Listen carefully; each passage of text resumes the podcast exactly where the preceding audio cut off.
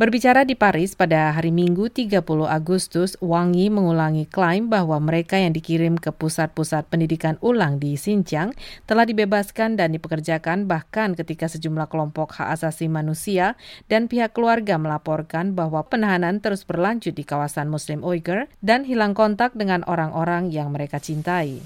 那么，呃，通过学习法律，通过学习一门生活的技能。 他们现在都已经毕业了，现在没有任何人在，呃，教育培训中心里面了，因为他们都已经，呃，找到了自己的工作。Saat ini mereka semua sudah lulus, tidak ada seorang pun ada di pusat pendidikan dan pelatihan itu sekarang. Mereka semua telah mendapatkan pekerjaan.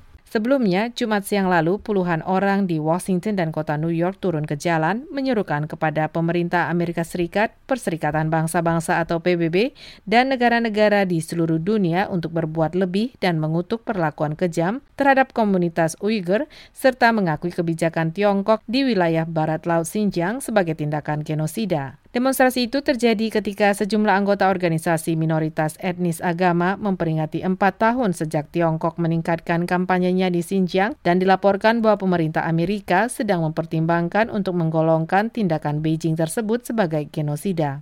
Salih Hudayar, pendiri Gerakan Kebangkitan Nasional untuk Turkistan Timur, mengatakan 29 Agustus tahun ini menandai empat tahun pemindahan Chen Guangguo Kepala Partai Komunis Tiongkok untuk kawasan otonomi Uyghur Xinjiang dari Tibet ke Turkistan Timur.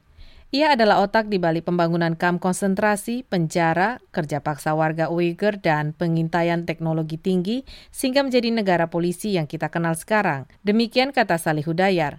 Gerakan Kebangkitan Nasional untuk Turkistan Timur adalah organisasi Uyghur yang berbasis di Washington DC. Sejak akhir 2016 ketika Chen ditunjuk sebagai sekretaris PKC di Xinjiang, pengamat memperkirakan lebih dari satu juta warga Uyghur telah ditahan di kamp konsentrasi, sementara puluhan ribu lainnya dipaksa bekerja di pabrik-pabrik sekitar Tiongkok. Beberapa kelompok pengawas di antaranya Proyek Hak Asasi Manusia Uyghur atau UHRP, sebuah kelompok HAM yang berbasis di DC juga menuduh Beijing memaksa perempuan Uyghur menjalani aborsi dan sterilisasi.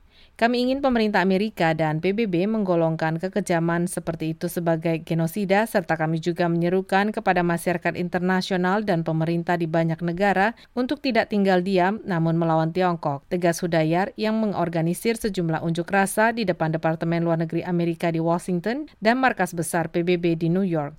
Tiongkok awalnya membantah sejumlah tuduhan penahanan massal warga Uyghur di kam-kam penahanan, tapi kemudian menyatakan bahwa kompleks itu merupakan fasilitas pendidikan ulang untuk melatih mereka yang terinfeksi oleh ekstremisme agama. Metrini Giopani, Voice of America, Washington DC.